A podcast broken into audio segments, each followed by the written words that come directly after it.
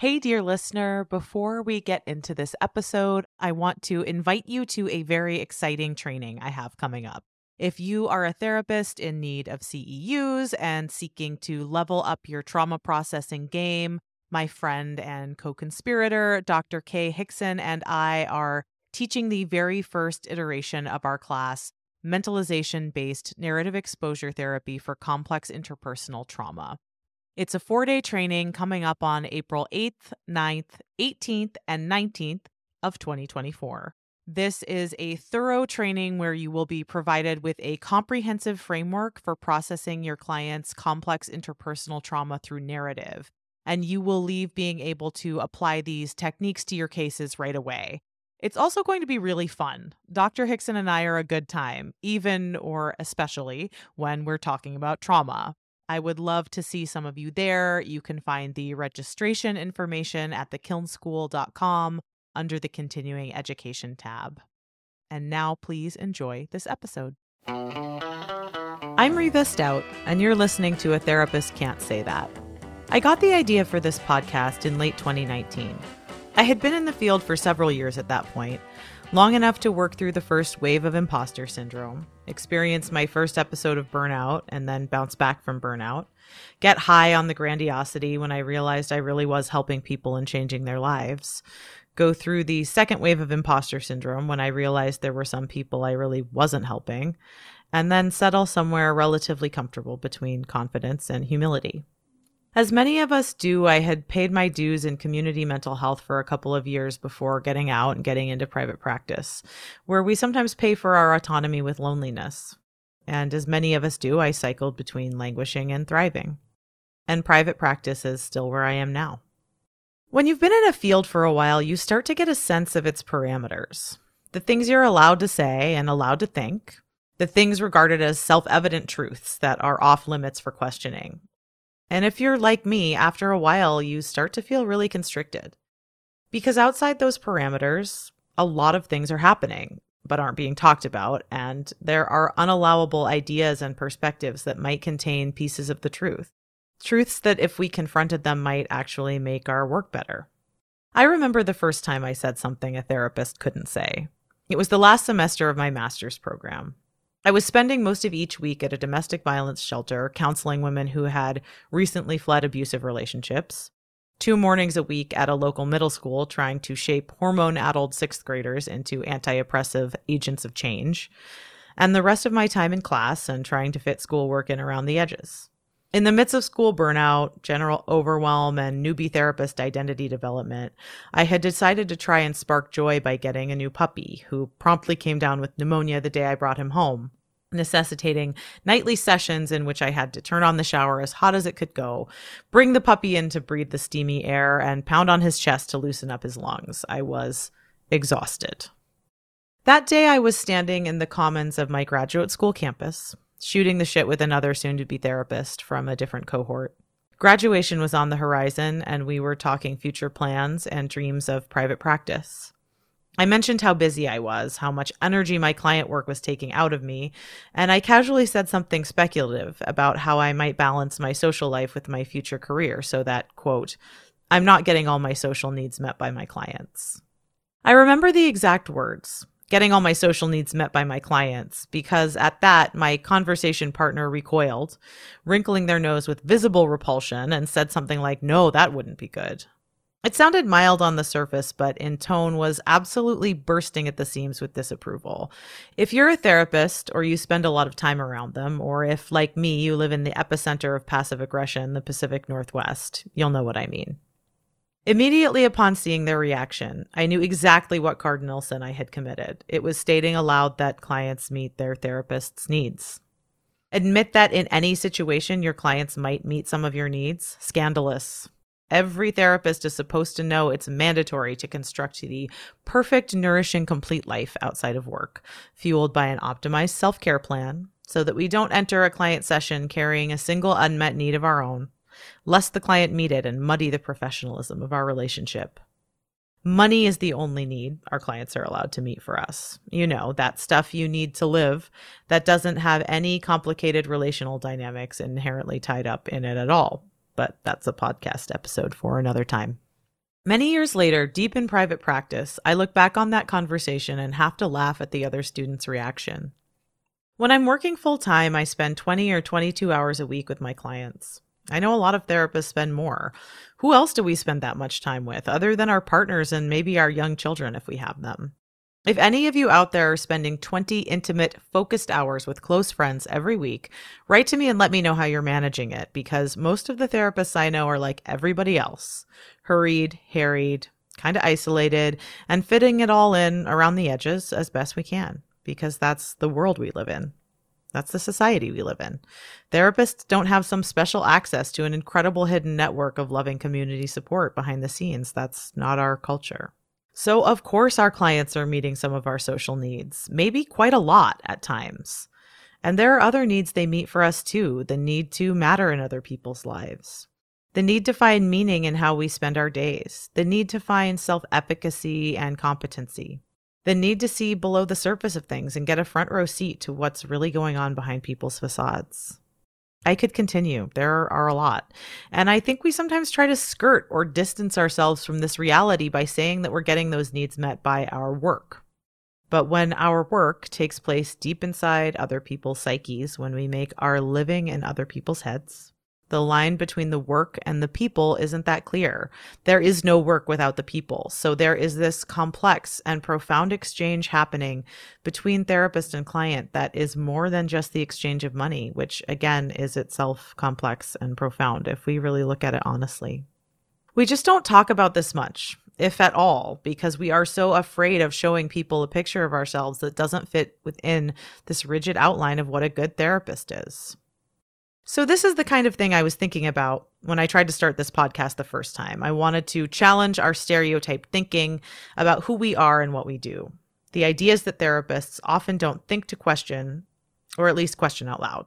So I brainstormed ideas and got producers and set up interviews and was ready to go, ready to bust down some of these golden idols in our field and get to the real shit. And then the pandemic happened. It was March 2020. One of my scheduled guests canceled because her city was going into lockdown that night. Another canceled because she got COVID. Therapists' caseloads were in free fall as clients were being laid off or otherwise recalibrating their lives. And I was three months pregnant, and my husband had just quit his job, which he couldn't do remotely, to try to protect our family from getting sick during a time when vaccines were just a theoretical possibility and we were watching videos of the horror of illness unfolding in Italy and New York City. So, a podcast about the internal dynamics of the therapy field seemed like a luxury that just wasn't relevant to the enormity of the moment, a moment that felt like it was about survival, not about analysis or growth. But then that moment passed. And for those of us who have so far survived this pandemic, life went on, albeit in a deeply changed way. Therapists' caseloads bounced back from freefall to become more overloaded than they've ever been. We became overwhelmed with trying to contain and hold the emotional fallout of this massive collective trauma that we have been experiencing with our clients in real time. I don't know about you, but grad school didn't prepare me for that. Nothing prepared me for that. And as that rigid outline of the good therapist has seemed ever more elusive and ever more difficult to jam ourselves into, these taboos, these cliches, these archetypes of who we should be and how we should be in this field, the things we're afraid to talk about, the things that make us uncomfortable to acknowledge and wrestle with, they started to seem relevant again. Maybe more relevant than ever. In that intervening year and a half, I noticed something else happening in the field.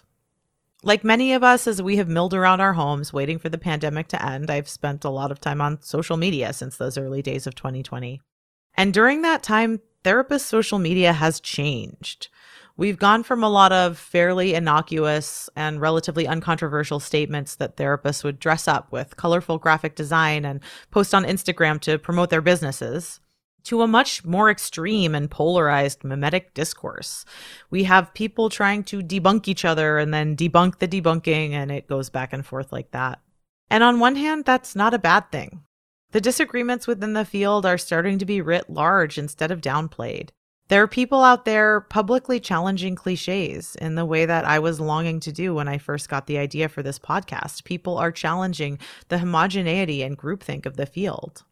But the way these conversations are currently happening is shaped, profoundly shaped by the social engineering of social media algorithms. We're all susceptible to that. It's not just our field, it's everything. Polarizing content gets more engagement. So that content gets promoted and people are incentivized to create more of it. And social media turns into an outrage machine because provoking people to anger means that they spend more time on the app clicking and viewing ads. The recent Facebook whistleblower stated this directly that these companies are very deliberately, explicitly provoking polarization and anger to promote engagement. So I'm troubled by the way this social engineering is shaping the discourse in our field in a way I really wasn't tuned into a year and a half ago. Not because I want to embrace conflict avoidance and stick to innocuous, uncontroversial topics, obviously not, given the title of this podcast, but because there are some disquieting implications of the way therapist social media has gotten caught up in this web of polarization and scorn and recursive mutual debunking. When we take extremely polarized positions, and by that I mean not necessarily just the content of our positions, but when we define our positions in terms of opposition to each other, we tend to become entrenched in our certainty. We become entrenched in our sense of rightness. And while I think it's important to have the backbone to take a position, hopefully an informed position, and stand behind it, the reality is that this is not a field with a lot of certainty in it. I think we're afraid to admit that sometimes. We're afraid it will undermine the value of the service we provide, undermine our importance, our relevance, and of course, this is work we are all very invested in on multiple levels. But it is something we need to face because it's true. We know, or we should all know, for example, that there are deep problems with the constructs represented by DSM diagnoses. And that could be a whole episode or even a whole podcast series of its own. But today I'll just leave it by saying that all you have to do is look at the way the DSM looked a generation or two ago, and you can see that these constructs are constantly being critiqued and changed or not changed in response to that critique, and reimagined and redefined and thrown out. And it would be the pinnacle of hubris to think that the place we have arrived with the DSM today is somehow the end result or close to the end result of the attempt to catalog and identify accurate constructs of human mental health experiences. So that's one thing. Then we have the replication crisis in social sciences research, where a lot of what we have treated as fact about human behavior is being rightly questioned because the research that was foundational to establishing those supposed facts turns out not to be replicable. So that calls into question what we may think of as evidence based, rock solid information about psychology, about the brain, about mental health, maybe not so rock solid. Then there is the very real possibility that a paradigm shift in neuroscience could take place that upends the way we think about the functioning of the brain and therefore about mental health and mental illness entirely. In fact, given the history of how science has unfolded throughout the generations, as more knowledge and data is accrued, I would say that a paradigm shift is probably more likely than not to occur at some point or another. So, those are just some of the shifting sands upon which we are doing this work. That's where we're at at this point in history. And when we become fixed in these highly polarized positions in the field, when we get entrenched in that certainty that we are right, we are losing sight of the magnitude of what we don't know. And along with it, our hunger to know more, to push the field forward by venturing toward that unknown, and maybe even getting to know it a little better. Being too certain can put us out of touch with our curiosity and our humility, and robs us of opportunities to connect and learn. So, while here on this podcast, we will still be taking on the taboos, cliches, and oversimplifications that remain so prevalent in this field, I want to center the nuance and respect and courage that allows the complexity of the truth to emerge. When we are opening a box and looking at things people don't want to look at, when we are gathering the courage to publicly talk about things that we don't usually talk about, we don't get closer to the truth by quickly drawing a conclusion and then being on our way. The antidote to a soundbite isn't actually another soundbite. The answer to the problem of oversimplification isn't a counter oversimplification. The answer is to be able to tolerate discomfort enough to sit with the complexity. If we are good therapists, not the cookie cutter, imaginary good therapist that no one really fits into. But if we are doing good therapy, sitting with complexity is something we encourage our clients to do. And if we are good therapists, it's something that we're looking for opportunities to do more of ourselves. I'm feeling really excited and ready to be here, getting uncomfortable and complicated and messy and real about this weird, amazing, heartbreaking, transcendent, monotonous, impossible work that we do. There is a kinship among people who do this work, whether we like it or not, whether we like each other or not. Even from the privacy of our offices, we are in this together. So let's open those office doors and have some fun exploring the things that it feels like a therapist can't say. In my upcoming episodes, I'm going to be talking to some therapists about their a therapist can't say that moments. We're going to explore the realities of what it has been like to be a therapist during this pandemic. We are going to unpack just who this good therapist in our heads is anyway, and where they came from, and how that doesn't line up with who we actually are. We're going to speak frankly about what mental health workplace culture is like. We're going to talk about moral injury as therapists, and how sometimes adhering to our ethical codes means doing something we find personally morally wrong. I think as you listen to these episodes, you're going to feel really challenged, and I think you're going to feel really validated.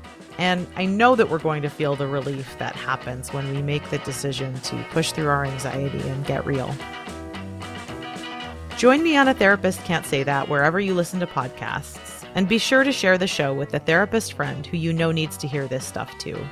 And if you have an, a therapist can't say that moment you'd like to share with me, I'd love to hear from you at riva at intothewoodsportland.com. Thanks for being here.